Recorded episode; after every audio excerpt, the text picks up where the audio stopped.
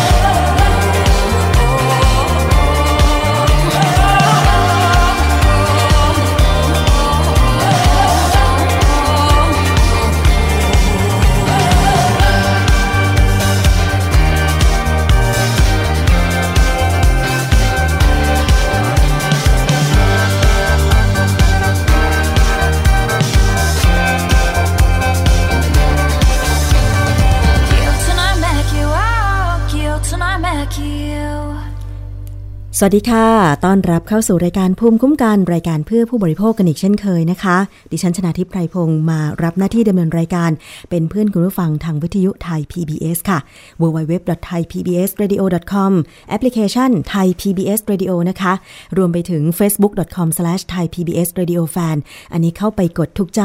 เป็นเพื่อนกัน แล้วก็ติดตามข้อมูลข่าวสารกันได้นะคะ บางรายการก็จะมีการ Facebook Live ทั้งเห็นหน้าเห็นตัว แล้วก็ได้ฟังเสียงไปพร้อม ๆ กันด้วยค่ะ เอาละวันนี้ต้องสวัสดีคุณผู้ฟังไปยังจังหวัดต่างๆ ที่รับฟังอยู่ในตอนนี้ด้วยนะคะ ทราบว่ายังคงติดตามกันอยู่เป็นประจำนะคะ จากสถานีวิทยุชุมชนที่เชื่อมโยงสัญญาณค่ะ ไม่ว่าจะเป็นสถานีวิทยุชุมชนคนหนองย่าไซจังหวัดสุพรรณบุรี FM 107.5เมกะเฮิรตซ์อันนี้ก็ทราบว่ามีการปรับปรุงระบบการส่งสัญญาณด้วยนะคะ เพื่อที่จะให้มีความชัดเจน แล้วก็พี่น้องแถวหนองย่าไซสุพรรณบุรีเนี่ยจะได้รับฟังกันแบบไม่สะดุดด้วยนะคะ รวมไปถึงสถานีวิทยุชุมชน ปฐมสาคร จังหวัดสมุทรสาครค่ะ FM 106.25เมกะเฮิรตซ์วิทยุชุมชนคนเมืองลี้จังหวัดลำพูน FM 103.75เมกะเฮิรตซ์วิทยุชุมชนเทศบาลทุ่งหัวช้างจังหวัดลำพูน FM 106.25เมกะเฮิรตซ์วิทยุชุมชนเมืองนนท์สัมพันธ์ FM 99.25 และ 90.75เมกะเฮิรตซ์วิทยุชุมชนจังหวัดตราด 91.5 เมกะเฮิรตซ์และวิทยุในเครืออาชีวศึกษา หรือ R Radio นะคะที่ เชื่อมโยงสัญญาณกัน ต้องขอบคุณมาก ๆ เลยทีเดียวค่ะ เอาละถ้ามีสถานีวิทยุไหนเพิ่มเติม จะเชื่อมโยงรายการต่างๆ เราก็ยินดีนะคะ ทุกรายการของวิทยุไทย PBS ก็ล้วนแล้วแต่ดีแล้วก็มีประโยชน์ทั้งนั้น แต่ว่าก็จะเป็นหลากหลายเรื่องราวกันไปนะคะ อย่างภูมิคุ้มกันเนี่ยเป็นรายการที่นำเสนอเกี่ยวกับผู้บริโภคนะคะ ทุกเรื่องเลย กฎหมาย เรื่องร้องเรียน การแก้ไขปัญหา หรือจะแนะนำเรื่องต่างๆนะคะ กันเข้ามาก็ได้ที่ facebook.com/thaipbsradiofan ส่งเป็นข้อความมาถึงทีมงานของเราก็ได้นะคะ เอาละตอนนี้มาดูเรื่องราวที่คุณผู้ฟังหลายคนนะคะ ที่พักหอพักเนี่ยอาจจะเคยเจอปัญหาหรือตอนนี้กำลังเจอปัญหาอยู่หรือเปล่า เรื่องของค่าน้ำค่าไฟของหอพักที่แพงแพงค่ะคุณผู้ฟัง ผู้เช่าหอพักหรืออพาร์ตเมนต์หลาย ๆ แห่งนะคะ ที่ประสบปัญหานี้ บางคนก็เคยร้องเรียนไปที่สำนักงานคณะกรรมการคุ้มครองผู้บริโภค อยากจะถามคุณผู้ฟังว่า ถ้าคุณผู้ฟังเคยพักหอพักอพาร์ตเมนต์หรือแม้แต่บุตรหลานนะคะที่เข้ามาเรียนในกรุงเทพหรือต่างจังหวัดเนี่ยเสียค่าเช่าหอพักอพาร์ตเมนต์เดือนละเท่าไหร่ ค่าเช่าส่วนค่าเช่านะ ค่าน้ำประปา ค่าไฟฟ้าเนี่ยทางหอพักที่พักอยู่คิดหน่วยละเท่าไหร่ บอกดิฉันมาได้นะคะ เพราะว่าจากการที่ ไปสัมภาษณ์ทางด้านของรองเลขาธิการสคบคุณพิคเนตตะปวง ท่านเองก็บอกว่าสคบมีเรื่องราวร้องเรียนของผู้เช่าที่อยู่อาศัยเนี่ยร้องเข้ามาบอกว่า ผู้ประกอบการเช่าที่พักอาศัยเนี่ยคิดค่าน้ำค่าไฟแพงเกินจริงนะคะทำยังไงดีล่ะสคบในฐานะที่ก็เป็นหน่วยงาน คุ้มครองผู้บริโภค ในส่วนของภาครัฐ แล้วก็มีกฎหมาย ที่จะคอยจัดการด้วย เรื่องนี้ไม่รอช้านะคะก็มีการออกประกาศ ให้ธุรกิจหอพักเนี่ยนะคะต้องปฏิบัติตามในเรื่องของการเก็บค่าใช้จ่ายต่างๆ จากผู้เช่านะคะ เดี๋ยวมาฟังกัน ไปฟังในส่วนของความคิดเห็นก่อน ผู้สื่อข่าวของเรานะคะ ได้ไปสัมภาษณ์ ผู้เช่าอพาร์ตเมนต์ย่านถนนวิภาวดีรังสิตค่ะ แล้วก็มีการแสดงบิลค่าน้ำค่าไฟที่ตัวเองต้องจ่ายแต่ละเดือนด้วย พบว่า หอพักที่ผู้เช่ารายนี้พักอยู่เนี่ย คิดค่าไฟฟ้านะคะ หน่วยละ 10 บาท ส่วนค่าน้ำค่ะ คิดหน่วยละ 17 บาท ซึ่งสูงกว่า การคิดอัตราค่าน้ำค่าไฟบ้านเรือนที่คิดนะคะ ค่าไฟฟ้า ถ้าเป็นตามบ้านเรือนที่พักอาศัย การไฟฟ้าเขาคิดหน่วยละ 3-4ถึง4บาท ส่วนค่าน้ำประปาเนี่ยก็จะอยู่ที่หน่วยละ 8 ถึง 11 บาทเท่านั้น แต่ว่าพอไปเช่าหอพักอพาร์ตเมนต์อ้าวค่าไฟทำไมคิดหน่วยละ 10 บาท ค่าน้ำประปาหน่วยละ 17 บาท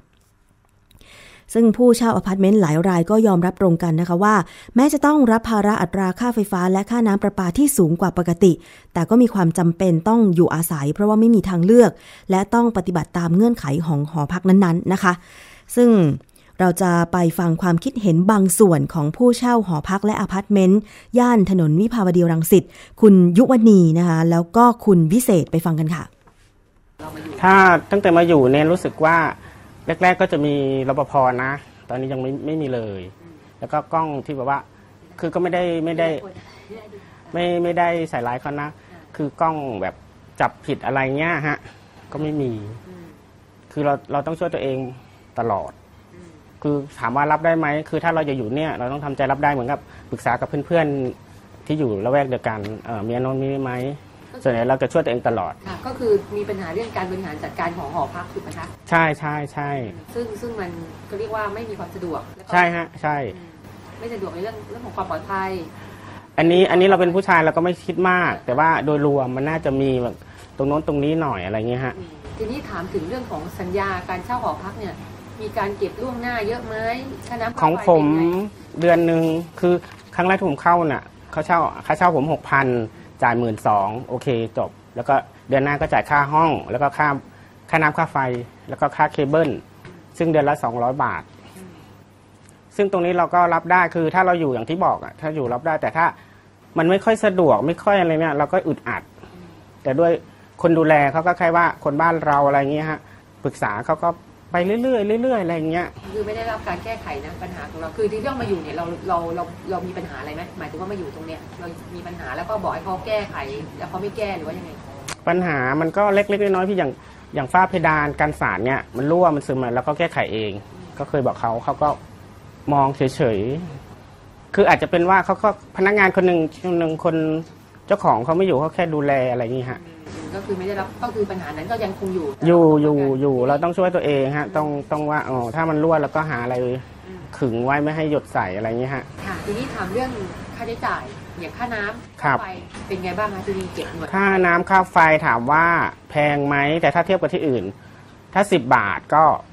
ค่าไฟหน่วยละสิบาท ถือว่าแพงอยู่นะ แพงกว่าแต่แต่ถ้าเราจะไปเทียบกับบ้านปกติก็คงคงคงไม่ใช่ แต่ว่าถ้าเป็นหอพักที่อื่นน่ะ ถ้าขึ้นมาสิบาทเนี่ยน่าจะแพงนะพี่ อืมปกติมันอยู่ประมาณเท่าไหร่อะผมก็ไม่แน่ใจที่เคยอยู่ก็ไม่เกินแปดบาท เป็นหอพักเหมือนกัน ใช่ใช่ใช่ฮะแต่ว่าเคยตอนนั้นผมก็เช่าหน้าร้านพี่เขาอยู่ แล้วพี่เขาย้ายออก ก็เคยมีใบแจ้งว่าเขาจะขอขึ้น อืม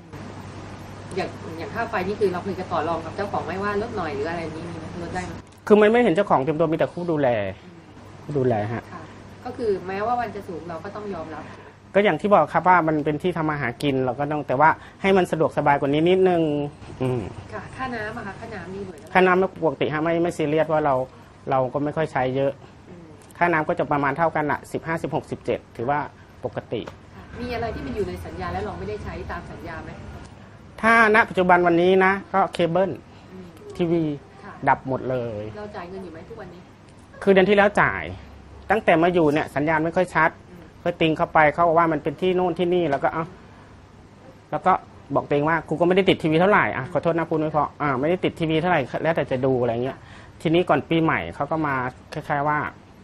มันไม่อันเนี่ย ถึงจะเก็บแพงอยู่นะเดือนละสองร้อยอะก็คือเราต้องจ่ายทุกเดือนแต่เราดูใช่ไม่ได้ใช่ถึงเราจะบอกว่าครั้งแรกมาอยู่เราก็แกล้งพูดว่าเออนี่บ้านฉันฉันไม่เอาทีวีได้ไหมเขาบอกไม่ได้เพราะมันรวมอยู่แล้วอินคลูดเข้าไปเรียบร้อยแล้ว ถึงไม่เอาทีวีไม่ดูก็เก็บ200ก็ เอาไหนๆเขาเก็บแล้วแล้วก็เสียบเข้าไปเถอะดูเงี้ยฮะอืมเรารู้สึกว่าเหมือนอย่างนี้เราเหมือนถูกเอาเปรียบไหมหมายถึงว่าตอนนี้นะตอนนี้คือเอาเปรียบ เพราะเราบอกเขาแล้วเขาก็จะแก้ไขจะจะจะผมไม่ชอบคำว่าจะเลยอะอืมรับปากไปสิอย่างนี้อย่างนี้อย่างนี้อะไรเงี้ยฮะอืมอืมให้มันเป็นจริง ถ้าเป็นจริงแล้วก็โอเค ถึงจะมีอะไรนิดหน่อยๆแล้วก็ทนทนได้คือคือไม่ถึงกับว่าต้องเอาให้เด็ดขาด ขอให้คุณแก้ไขอืมฮะแก้ไขให้ ให้มัน balance ให้มันได้เท่าที่ว่า จ่ายไปแล้วต้องได้ใช้อะไรอย่างงี้ฮะอืมโอเคขอบคุณค่ะก็มีปัญหาเรื่องเคเบิลทีวีค่ะมีปัญหาเรื่องเคเบิลทีวีแล้วก็อ่าเราแจ้งไปให้มาซ่อมนู่นนี่นั่นเขาก็ไม่มาทำอย่างที่ฝ้าเพดานที่มองเห็นเนี่ยค่ะอายุมาทำอยู่ที่นี่สี่ปี ก็เอากระดาษนี้มาติด อย่างนี้มาสามปีค่ะเขาก็ไม่แก้มาไขไม่แก้ไม่แก้ไขให้สักอย่าง อืมคือเราจ้างช่างมา เป็นเงินของเรา แต่เขาก็ไม่แทงหักค่าใช้จ่ายคืนให้เราอืมอืมค่ะแปลว่าเราต้องดูแลทุกอย่างเองหมดถูกไหมค่ะ ดูแลทุกอย่างเองถ้าหมเป็ดนเลยชำรุดอะไรอุปกรณ์อะไรนั้นมันจะเป็นความรับผิดชอบค่ะของเราเป็นความรับผิดชอบของเราหมดอืมอืมค่ะแล้วค่าน้ำค่าไฟเป็นไงบ้างค่าน้ำค่าไฟก็ถือว่าแพงอยู่อืมค่ะเขาบอกไหมว่าทำไมถึงเก็บแพงแพงอะไรเงี้ยก็เขาบอกว่ามันมันเป็นมันเป็นระเบียบเป็นระบบของหอพักอืมค่ะก็ เขาบอกแบบนี้แหละค่ะอืมแล้วเดือนหนึ่งเราต้องจ่ายค่าน้ำค่าไฟเยอะไหมเยอะค่ะ ประมาณเท่าไหร่คะอ่าบางเดือนก็สองพันแปดสองพันเก้าเกือบสามพันอืมอ่าเคยต่อรองกับเขาไหมว่าช่วยลดอะไรค่าใช้จ่ายตรงนี้ลงเคยถามก็อยู่ค่ะก็ถามว่าเดือนนี้ทำไมค่าไฟพี่แพงจัง เพราะว่าตู้เย็นอะไรพี่ก็ไม่มีมีแต่เครื่องซักผ้าเพิ่งเอาลงเอามาลง ก็มีแค่กระติกน้ำร้อนแล้วก็หม้อหุงข้าวค่ะแค่นั้นเขาก็บอกว่ามันก็เป็นอย่างนี้แหละพี่อืมอ่า เดี๋ยวมันก็สวิงขึ้นเดี๋ยวก็สวิงลงค่ะแต่ว่าพี่ไม่เคยเห็นลงสักทีมาอยู่สี่ปีแล้วอืมเรามีเอาเรียกอะไรนะหม้อไปหม้อหรือว่าหม้ออะไรที่แบบมันสามารถเช็คได้ไหมคะว่าเราใช้วิธีไหนอ่าคือหม้อแปลงไฟเนี่ยพี่ตั้งแต่พี่มาอยู่พี่ก็ไม่เคยเห็น แล้วก็มิเตอร์หม้อน้ำการประปาก็ไม่เห็น ถามเขาเขาก็บอกว่าอยู่ข้างบนเขาก็บอกว่าไม่ให้คนนอกเข้าไป แล้ววันนั้นอ่าอ่า ไฟพี่มีปัญหาเขาก็เลยให้ช่างไฟ พี่ก็ต้องตามช่างไฟขึ้นไปดูที่ที่หม้อไฟพี่ และทีนี้ก็เลยไปเห็นหม้อไฟทุกหม้อกระจุกกันอยู่ที่ข้างบนหมดเลย ทุกห้อง แล้วหม้อไอธรรมดาแปลงหม้อน้ำเนี่ยเขาจะอยู่ แต่ละห้องห้องใครห้องมันมิเตอร์น้ำประปา อยู่หน้าห้องใครห้องมัน แต่ที่อพาร์ตเมนต์นี้ดูรวมกันหมดเลย แต่เราไม่รู้ว่าของเราเป็นหม้อไหนหม้อไหน เราก็ไม่สามารถดูว่า ปีนี้เอ้ยเดือนนี้เราใช้ไฟไว้เท่าไหร่ใช้น้ำไปเท่าไหร่เราไม่ได้จดมิเตอร์ไว้เวลาเขามาจดอืมทีนี้เราสามารถขึ้นไปดูได้ไหมอย่างเดือนเนี้ยเราอยากรู้ว่าค่าไฟค่าน้ำเราเท่าไหร่เขาขึ้นไปดูหน่อยเขาจะไม่ให้ค่อยให้คนนอกเข้าไปค่ะ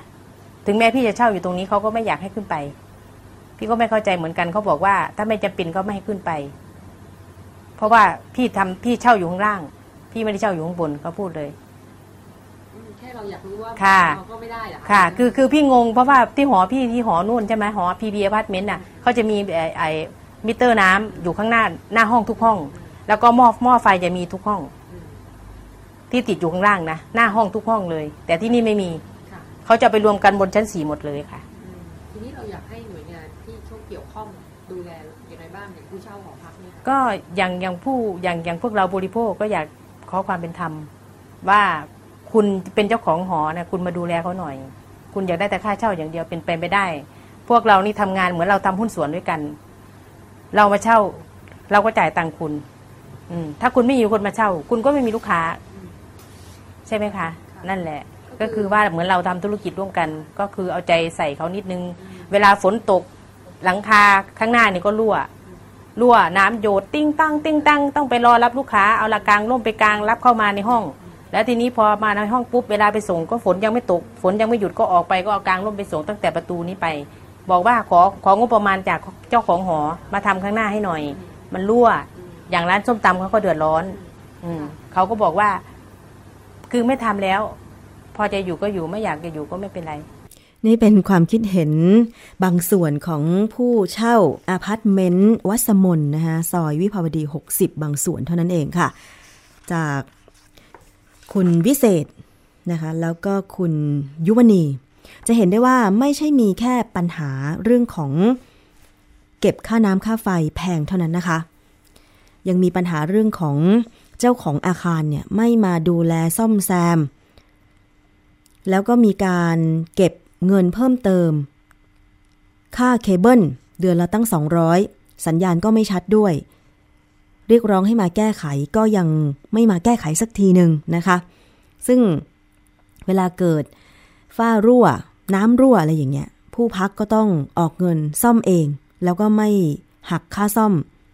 ไม่จ่ายชดเชยค่าซ่อมให้กับผู้อยู่อาศัยด้วย ทั้งๆทที่เป็นผู้ประกอบการให้เช่าที่พักอาศัย ปัญหาเยอะเหลือเกินแบบนี้นะคะ รวมถึงไม่สามารถที่จะเช็คมิน้ำเอ่อมิเตอร์น้ำมิเตอร์ไฟได้ อันนี้จริง ๆ แล้วเนี่ย เท่าที่ดิฉันเคยพักหอพักหรืออพาร์ตเมนต์มา ผู้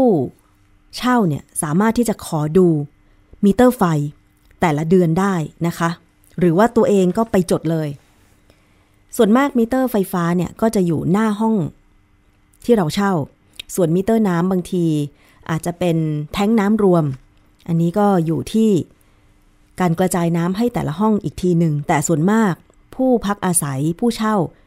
จะสามารถขอเช็คได้ อันนี้เป็นสิทธิ์เบื้องต้นเลย แต่สำหรับหอพักวัสมนซอยวิภาวดี 60 เนี่ยไม่แน่ใจว่าที่ผู้พักอาศัยบอก มิเตอร์น้ำมิเตอร์ไฟไปกองกระจุกรวมกันอยู่ ด้านบน ดาดฟ้าหมดเลยเนี่ยนะคะ มันคืออะไร แล้วไม่ค่อยจะเปิดให้ผู้พัก เข้าไปเช็คได้ด้วยเนี่ยนะคะ อันนี้คงจะต้องเป็นอีกเรื่องหนึ่งที่สามารถแยกเรื่องที่จะร้องเรียนออกมานะคะ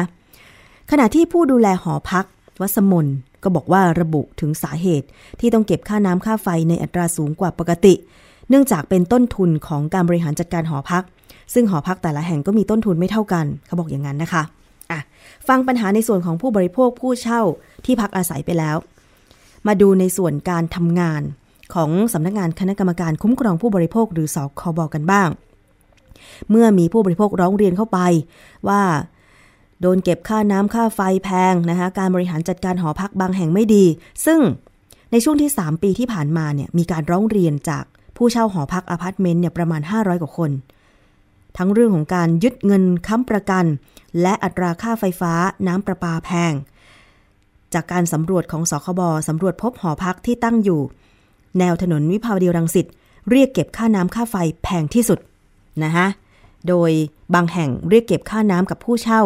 สูงถึงหน่วยละ 20 บาท ส่วนค่าไฟฟ้านั้นคิดหน่วยละ 10 บาท แพงกว่ามิเตอร์ น้ำไฟบ้านเนี่ยถึง 3 เท่าทีเดียว ส่วนย่านที่แพงรองลงมาก็คือ ย่านอนุสาวรีย์ชัยสมรภูมิ และหน้ามหาวิทยาลัยรามคำแหงค่ะ ที่คิดค่าน้ำค่าไฟแพงกว่าราคาจริงถึง 2 เท่า จากปัญหาผู้ประกอบการให้เช่าที่พักอาศัย เอาเปรียบผู้เช่า โดยคิดค่าน้ำค่าไฟสูงเกินจริงแบบนี้ สคบจึงได้หารือร่วมกับหน่วยงานที่เกี่ยวข้อง โดยอยู่ระหว่างเตรียมออกประกาศคณะกรรมการว่าด้วยสัญญา เรื่องให้ธุรกิจการให้เช่า อาคาร เพื่อที่อยู่อาศัย เป็นธุรกิจควบคุมสัญญา พศ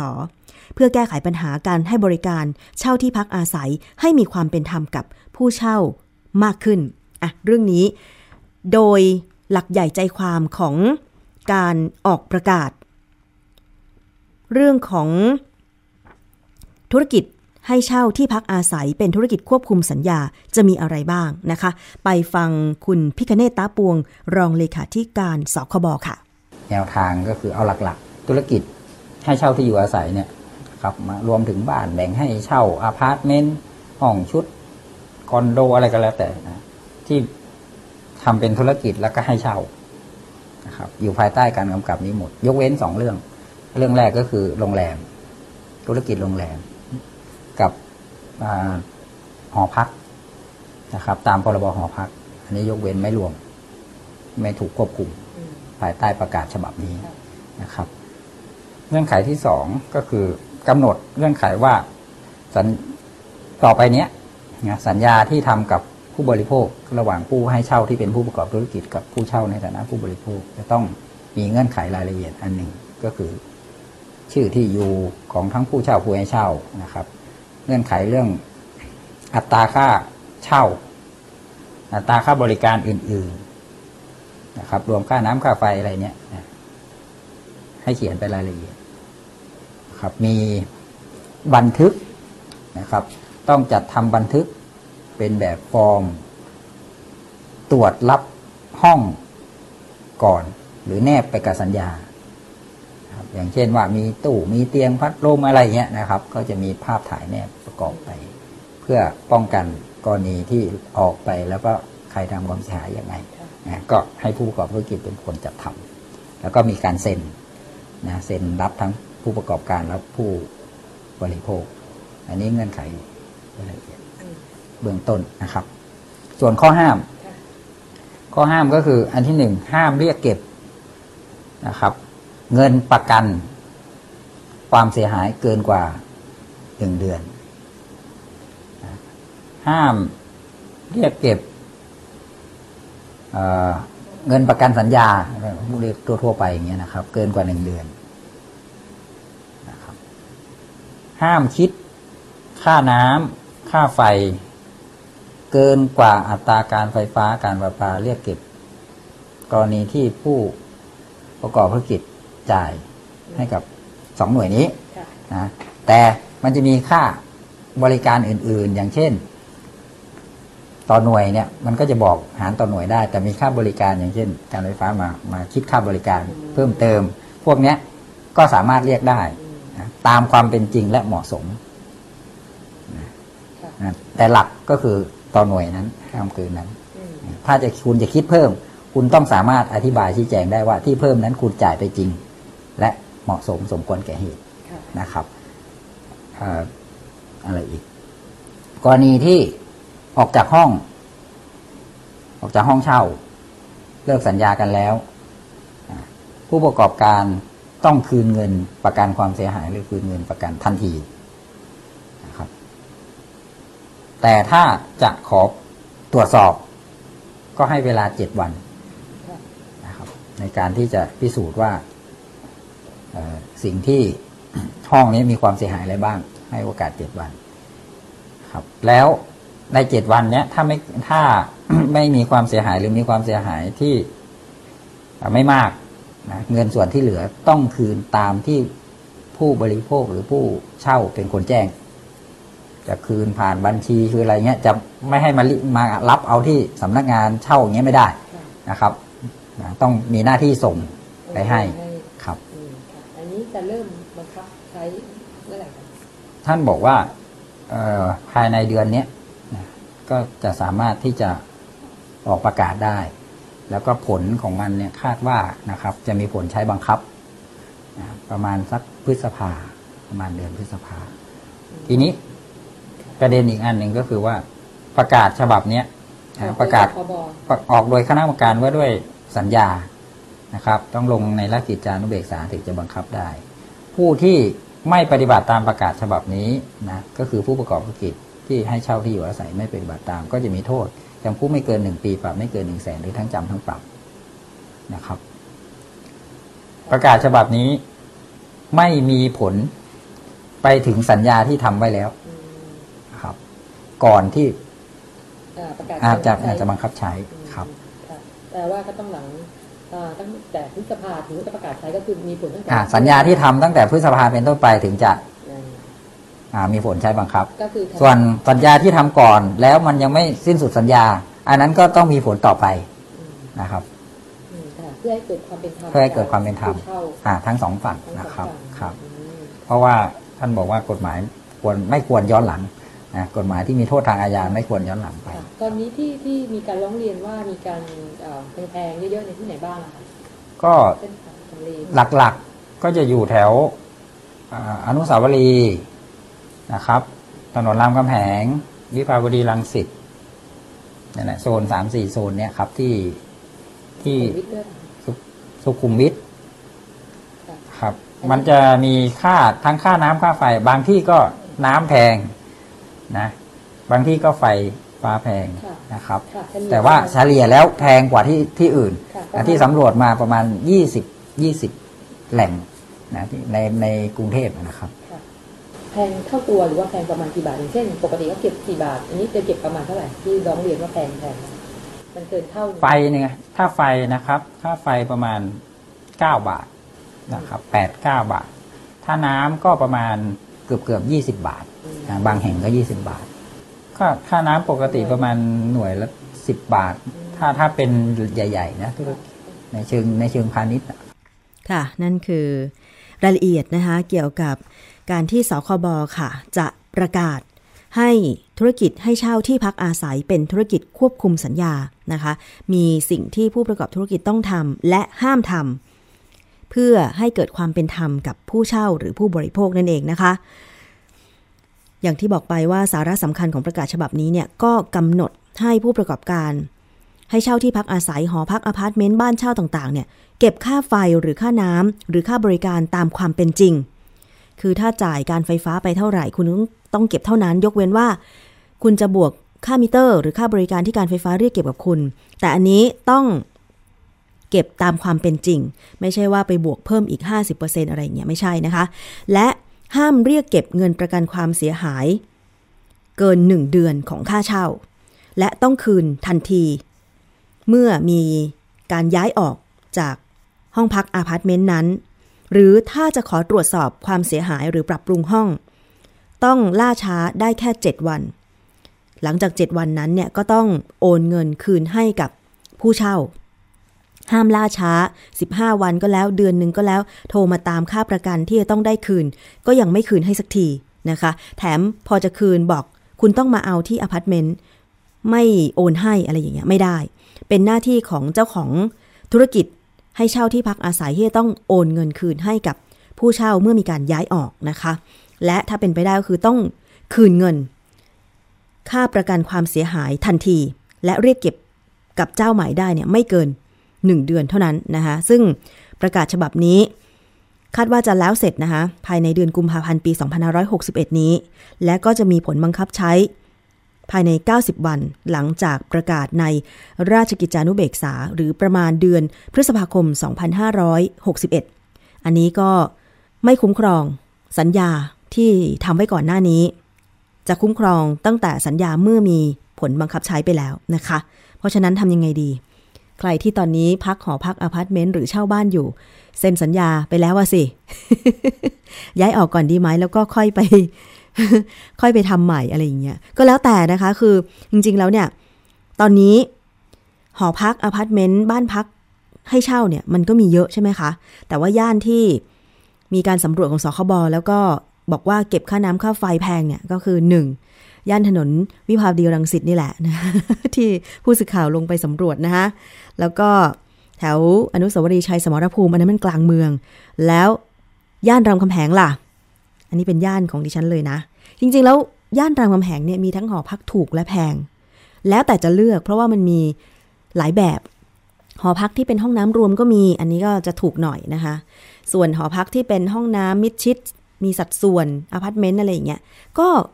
จริง ๆ มันก็มีหลายระดับหลายราคา อันนี้เท่าที่สัมผัสมานะ ถ้าใครเรียนแถวรามคำแหงเนี่ย ก็จะทราบ หรือไม่ไม่ได้เรียนแถวรามคำแหงก็อาจจะเรียนที่อื่น แต่ว่าย่านนั้นเนี่ยมันเป็น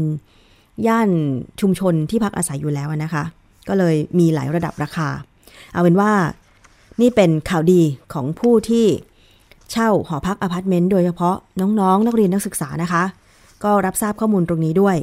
เผื่อว่าจะทำสัญญาเช่าหอพักอพาร์ตเมนต์ใกล้ๆ มหาวิทยาลัยต่อไปก็จะได้อ้างอิง กับเจ้าของธุรกิจหอพักอพาร์ตเมนต์ได้ว่าเนี่ยสคบเขามีประกาศแล้วนะ ซึ่งจะมีผลในเดือนพฤษภาคม 2561 นี้ เอาสาระสำคัญก่อนเลยก็คือ ห้ามเรียกเก็บค่าเงินประกันความเสียหายเกิน 1 เดือนของค่าเช่า เช่น ไปเช่าหอพักนี้เดือนละ4,000 เพราะฉะนั้นห้ามเรียกเก็บเกิน 4,000 นะคะ แล้วก็ต้องคืนทันทีเมื่อย้ายออกด้วย ถ้าจะสำรวจความเสียหายอะไรต่างๆ ก็ให้เวลาได้แค่ 7 วันนะคะ รวมถึงค่าน้ำค่าไฟต้องเก็บไม่เกินกว่าที่การประปาการไฟฟ้าเรียกเก็บ ยกเว้น สามารถเรียกเก็บเพิ่มเติมที่จ่ายไปจริงได้นะคะอะอันนี้ก็เป็นสาระสำคัญของประกาศธุรกิจเช่าที่พักอาศัยเป็นธุรกิจควบคุมสัญญา เอาละค่ะ ช่วงนี้เราพักกันครู่หนึ่ง เดี๋ยวช่วงหน้ามาติดตาม ผู้โดยสารสายการบินถูกขโมยทรัพย์สิน จะทำอย่างไรดี เรื่องนี้ต้องมีคนรับผิดชอบนะคะ คุณผู้ฟัง เอาล่ะ ช่วงนี้ฟังเพลงกันสักครู่หนึ่งค่ะ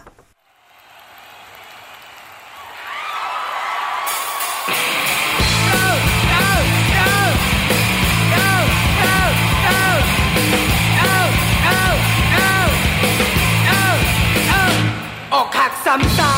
ำๆก็เจ็บมาซ้ำซ้อน ไม่มีใครสอนใจต้องทนปวดร้าวจิบสาวก็ล้มเหลวต้องเป็นกิโลทำไรก็แปะเละเทะตุ้มเป๊ะลอยถ้อยกินไม่เป็นไรพวกเราเราเดินต่อไปมีความหวังรออยู่ อาจเกิดมาเพื่อแพ้แต่ไม่ได้เกิดมาเพื่อจอชีวิตต้องลองสักนิดหนึ่งมันต้องมีดีสักนิดหนึ่งถึงแมันยังจะห่วย ชีวิตมันลงมาห่วยหากมันยังจะสวยแล้วก็สวยไปด้วยกัน ชีวิตต้องลองสักนิดหนึ่ง มันต้องมีดีสักนิดหนึ่ง ถึงแม้พวกเราจะห่วย ชีวิตมันลงมาห่วยถ้าหากว่ามันจะสวยมันสวยไปด้วยกันเอ้าสักสิดได้กินแต่ป่วย ก็แพ้เป็นประจำ เกิดเป็นไอ้เต่า หน้าตาเศร้าๆคำว่าจะน่าสะกดยังไงไม่รู้ จับมือกันฝัน ก็ขอลองสักครั้งหนึ่ง แต่งเพลงไม่เก่ง เล่นกันง่ายๆ อยู่รวมกันเป็นชมรมกีฬาไม่เป็นไรพวกเราก็เดินต่อไปยังมีความหวังรออยู่ อาจจะไม่เพื่อแพ้แต่ไม่ได้กันมาเพื่อ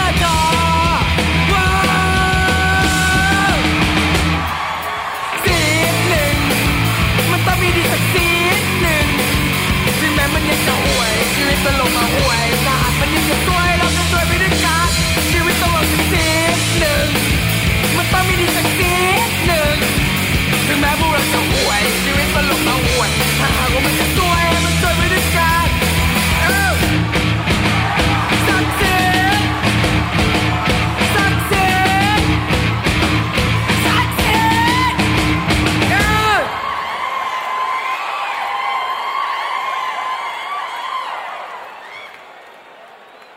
ค่ะอาจจะ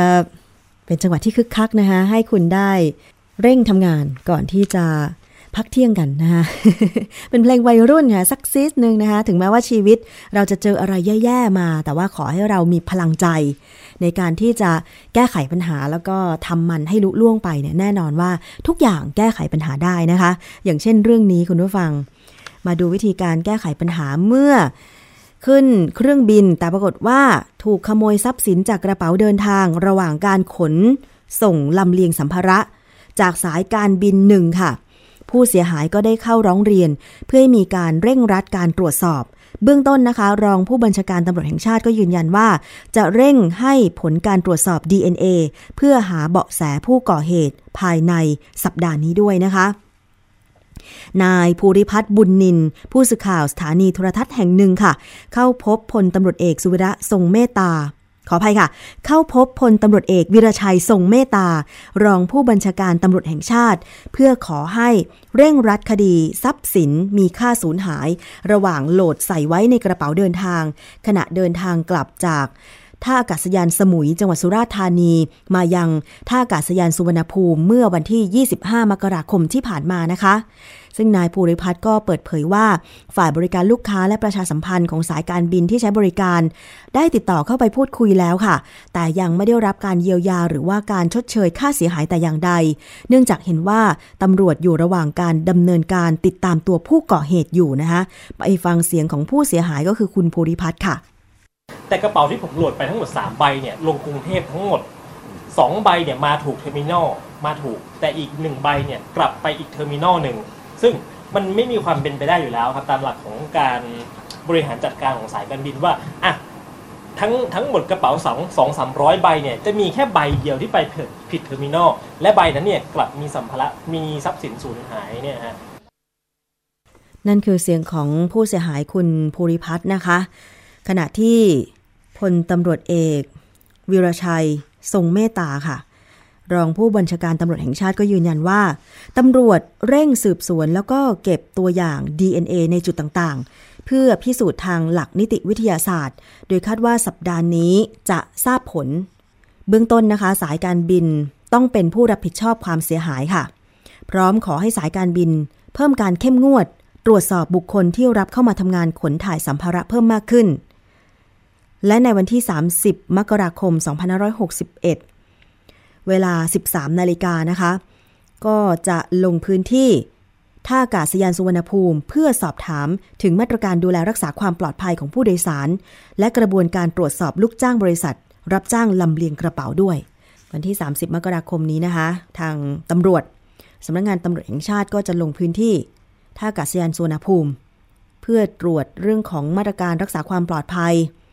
กระบวนการตรวจสอบลูกจ้างบริษัท รับจ้างลำเลียงกระเป๋า มันเป็นความเสียหายที่ต้องมีคนรับผิดชอบนะคะคุณผู้ฟัง ถึงแม้ว่า ทางสายการบินจะมีการว่าจ้างบริษัทภายนอกเข้ามารับงานในการลำเลียงกระเป๋าผู้โดยสารก็ตาม แต่ในระหว่างลำเลียง มันอาจจะเป็นสิ่งที่ล่อตาล่อใจสำหรับมิจฉาชีพที่แฝงตัวเข้ามาทำงานแบบนี้ก็ได้ อย่างเราเวลาไปขึ้นเครื่องเนี่ย กระเป๋าถ้าไปต่างประเทศเนี่ยนะคะ ก็จะ แพ็คดีหน่อย แต่ว่าถ้าเป็นในประเทศบางทีเราอาจจะคิดว่ามันแค่ระยะเวลาสั้นๆ ไม่กี่ชั่วโมง ใช่ไหมคะ ถ้าเป็นสายการบินภายในประเทศ อาจจะไม่ได้ล็อกกุญแจ แต่ถึงแม้บางคนล็อกกุญแจหรือปิดสกอตเทป ในกล่องสัมภาระต่างๆ แล้ว บางคนก็ยังถูกกรีด เพราะอะไร เพราะว่าสัมภาระเหล่านั้นมันผ่านเครื่องเอ็กซเรย์ใช่ไหมคะ แล้วใครล่ะที่เห็นตอนเอ็กซเรย์อ่าอันนี้คุณผู้ฟังก็คิดเอานะคะ จะจะรู้ได้ยังไงว่าสัมภาระนั้นเนี่ยมันมีอะไร เพราะฉะนั้นเมื่อผ่านเครื่องเอ็กซเรย์เจ้าหน้าที่ประจำจุดนั่นแหละจะทราบ มีน้ำหอมนะ มีเครื่องสำอาง มีครีม ส่วนมากเขาจะตรวจพวกครีมพวกที่เป็นน้ำน้ำว่าต้องปริมาณไม่เกิน ที่กฎหมาย การบินระหว่างประเทศกำหนดเพื่อความปลอดภัย ใช่ไหมคะ อย่างโลชั่นอะไรพวกเนี้ยตอนนี้ผู้หญิงก็พกขึ้นเครื่องไม่ได้ละพกได้นิดหน่อยไม่เกินเท่าไหร่นะร้อยมิลลิลิตรใช่ไหมเท่านี้เอง เกินจากนั้นกระปุกใหญ่กว่านั้นก็ต้องทิ้ง แล้วทิ้งแล้วไปไหน อ่า แต่ตอนนี้เนี่ยรู้สึกว่าบางสนามบินก็จะมีจุดบริการไปรษณีย์ส่งของคืน คือส่งของคืนตัวเองแล้วนะ เช่นว่า อ้าวลืมไป ลืมไปว่ากระเป๋าเรามีครีม เกิน 100มิลลิลิตรเนี่ยนะคะก็ให้นำครีมนั้นไปที่เคาน์เตอร์ ส่งหาตัวเองที่บ้าน คือไม่ต้องทิ้ง เสียดายของนะคะ แต่น่าจะมีแค่บางแห่งเท่านั้น คือถ้าใครเดินทางไปสนามบินล่วงหน้าก่อนเวลาเช็คอินมาก ๆ เนี่ย ก็อาจจะพอมีเวลา แต่ถ้าใครไปถึงเฉียดฉิวกระชั้นชิดจะขึ้นเครื่องแล้วอะไรเงี้ยก็อาจจะไม่ทันจำเป็นต้องทิ้งไป ดิฉันเคยเหมือนกันนะคะ ลืมไปว่าตัวเองมีของมีคม อยู่ในกระเป๋าถือ เป็นพวกมีดเหลาดินสอเขียนคิ้วอะไรอย่างเงี้ย ครั้งนั้นก็เสียดาย เพราะเราก็ซื้อมาหลายตังค์เหมือนกันนะคะ เป็นของเมืองนอกอะก็เลยทำการให้เจ้าหน้าที่ท่าอากาศยานเนี่ยแพ็คแล้วก็โหลดใต้ท้องเครื่องไป แล้วก็ไปรอรับสนามบินปลายทาง อันนั้นคือโชคดีมากเลยที่ไม่หาย คืออันนั้นเราแพ็คแยกออกมา เราไม่ได้สอดใต้ท้องเครื่องนะคะ เพราะว่าเราลืมมันอยู่ในกระเป๋าถือ ซึ่งเราจะต้องถือขึ้นเครื่องไปด้วยอะไรอย่างเงี้ยนะคะ แต่ว่าเรื่องของสัมภาระหายหรือสัมภาระถูกค้นอะไรต่างๆ เนี่ย มันมีมาโดยตลอดแล้วก็เป็นข่าว ปีละหลายหลายครั้งด้วยนะคะ ซึ่งก็อยากจะให้ทางผู้ให้บริการสายการบินต่างๆ เนี่ย อย่างที่ท่านรองผู้บัญชาการตำรวจแห่งชาติบอกเนี่ย ขอให้ช่วยดูแลเช็คประวัติเข้มงวดในเรื่องของการรับคนเข้ามาทำงาน เรื่องของการขนถ่าย สัมภาระของผู้โดยสาร เพราะว่าอันนี้มันเกี่ยวข้องกับความซื่อสัตย์คือถ้าเป็นมิจฉาชีพแฝงตัวเข้ามาเนี่ย บางทีก็ไม่มีจิตสำนึกไม่ไม่อะไรเลยอะไรอย่างเงี้ยนะคะ ก็หวังแต่ว่าจะมาขโมยของอย่างเดียว อันนี้ก็สายการบินเสียหายนะคะ ซึ่งถ้าผลการดำเนินการกรณีของผู้โดยสาร ที่เสียหายจากการถูกรื้อค้นกระเป๋า ทรัพย์สินเสียหายอย่างคุณภูริพัฒน์ออกมาเมื่อไหร่ก็เดี๋ยวมาติดตาม ความคืบหน้ากันก็แล้วกัน แต่ว่าถ้าเราเกิดสัมภาระหายในระหว่างที่เดินทาง ใช้บริการสายการบินจะทำยังไงดี ข้อแรกค่ะ คุณจะต้องตั้งสติ แล้วก็คิดย้อนกลับไปว่า เราลืมไว้ที่ไหนสักแห่งในสนามบินหรือเปล่า เมื่อคุณนึกออกก็ให้ลองกลับไปในจุดที่คุณนึกออกว่าล่าสุด คุณวางกระเป๋าไว้ที่ไหน แต่ถ้าคุณนึกไม่ออกต้องทำ ข้อ 2 ต่อไปนี้ก็คือ ให้ติดต่อเคาน์เตอร์ บริการทรัพย์สินสูญหาย ของแต่ละสนามบิน หรือจุดบริการ lost and found นั่นเองนะคะ แจ้งลักษณะรูปร่างของกระเป๋าที่สูญหาย เพื่อตรวจสอบแล้วก็ติดตามของที่หาย โดยสามารถติดต่อในแต่ละสนามบินได้ อย่างเช่นที่สนามบินสุวรรณภูมิเนี่ยติดต่อเคาน์เตอร์ บริการทรัพย์สินสูญหายที่อยู่ระหว่างประตู5ถึง6ชั้น 4 ห้องโถงผู้โดยสารขาออก อาคารผู้โดยสารท่าอากาศยานสุวรรณภูมิ อันนี้ดิฉันเคยไปติดต่อมาแล้วนะคะ เพราะว่าของเพื่อนนะคะลืมไว้ไม่แน่ใจว่าในห้องน้ำที่ไหนสักแห่ง แต่ว่าสุดท้ายก็ยังไม่ได้คืนนะคะ สนามบินดอนเมือง ติดต่อเคาน์เตอร์ประชาสัมพันธ์หรือเคาน์เตอร์ของสายการบินต่างๆ สนามบินภูเก็ต ติดต่อเคาน์เตอร์การบินไทยชั้นหนึ่งสำนักงานของสายการบินต่างๆ สนามบินเชียงใหม่ค่ะ ติดต่อ Airline Office ของสายการบินที่ท่านใช้บริการ ยกเว้นการบินไทยก็จะมีห้อง Lost and Found ชั้น 1 อาคารผู้โดยสารระหว่างประเทศ สนามบินเชียงรายติดต่อเจ้าหน้าที่ของสายการบินที่ให้บริการ และอำนวยความสะดวกในแต่ละเที่ยวบิน หรือติดต่อได้ที่เคาน์เตอร์สำนักงานสายการบินที่ให้บริการอยู่นะคะ สนามบินหาดใหญ่ ก็จะมีจุดรับแจ้งกระเป๋าหาย และรับกระเป๋าคืนค่ะ ผู้โดยสารสามารถหาสัมภาระได้ที่สำนักงานของสายการบินต่างๆ ในกรณีที่สัมภาระของผู้โดยสารสูญหาย สามารถติดต่อได้ที่เคาน์เตอร์ประชาสัมพันธ์ชั้นหนึ่งอันนี้สนามบินหาดใหญ่นะคะ คุณผู้ฟัง เว้นแต่กรณีทรัพย์สินสูญหายบนเครื่อง หรือบนสายพานรับกระเป๋า ก็ติดต่อที่สายการบินโดยตรง แต่อย่างน้อยๆนะคะ อันนี้เป็นข้อมูลไว้เผื่อว่าใครจะเดินทางครั้งต่อไป แต่เชื่อว่าหลายคนก็อาจจะทำอยู่แล้วก็คือว่า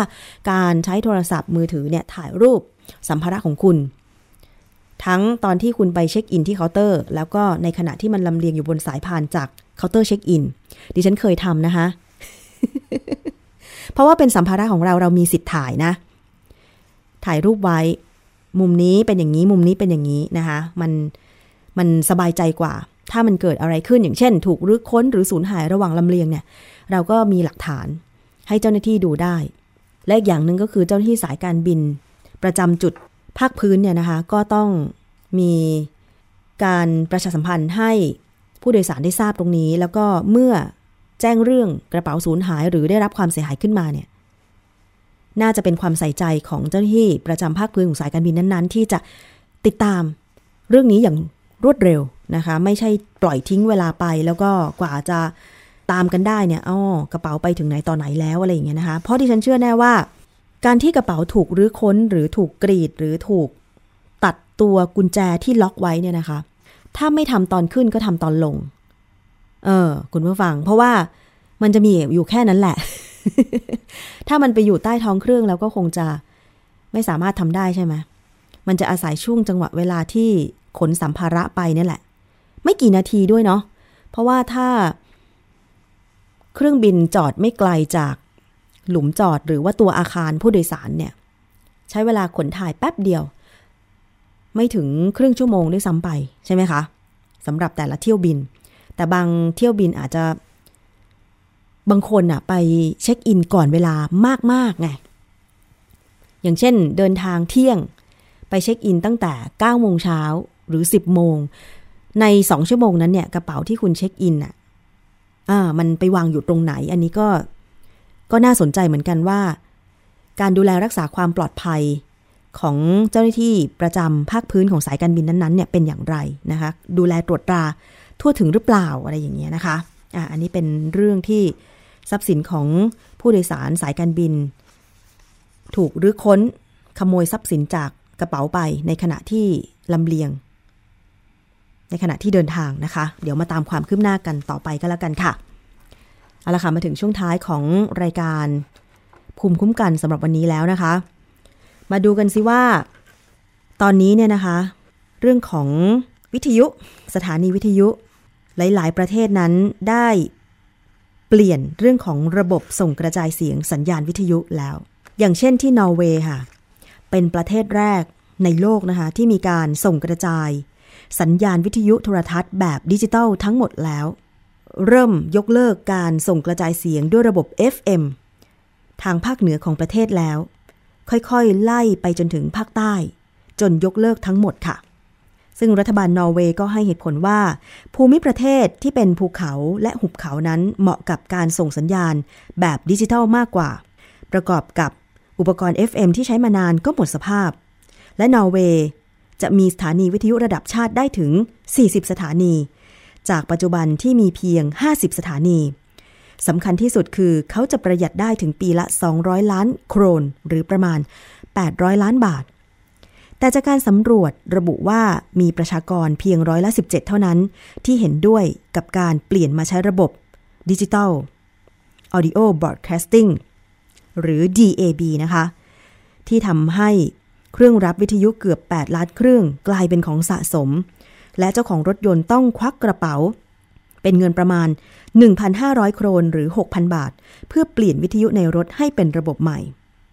อันนี้ที่นอร์เวย์นะคะ และข่าวยังบอกอีกว่าสวิตเซอร์แลนด์กำลังจะเป็นรายต่อไป ตามด้วยเดนมาร์กสวีเดน และเกาหลีใต้ นี่เป็นการเปลี่ยนแปลงของโลกการสื่อสาร การส่งกระจาย สัญญาณวิทยุโทรทัศน์ เปลี่ยนจากระบบ FM นะคะเป็นดิจิทัล ซึ่งไทยเองตอนนี้ก็ยังเป็นระบบ FM และ AM อยู่นะคะ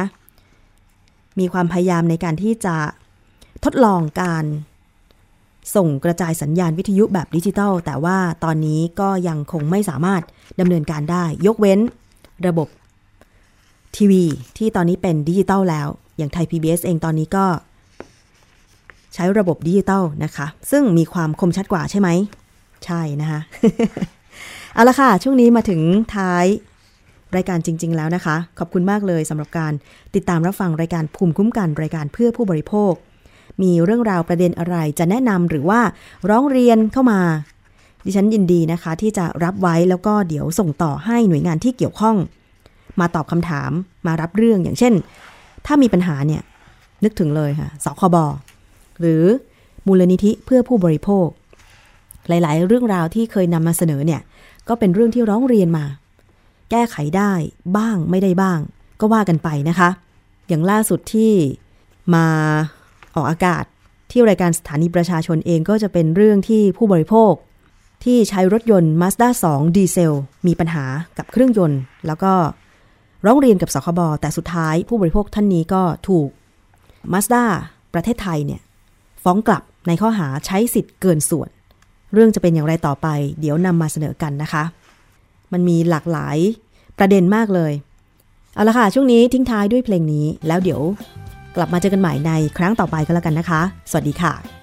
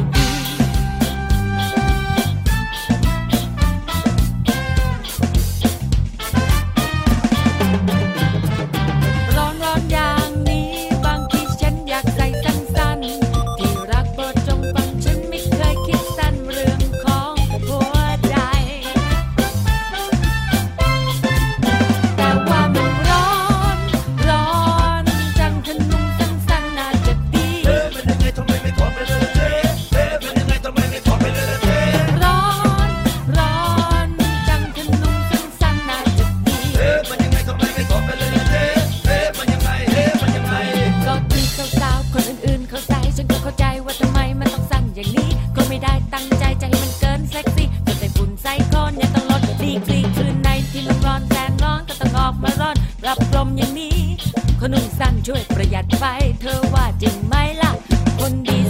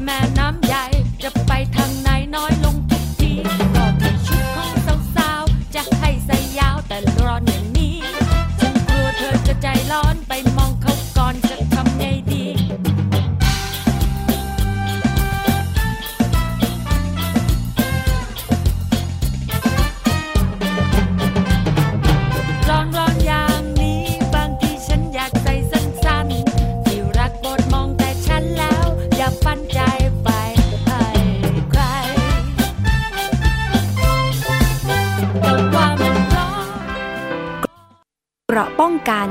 เพื่อการเป็นผู้บริโภคที่ฉลาดซื้อ และฉลาดใช้ ในรายการ ภูมิคุ้มกัน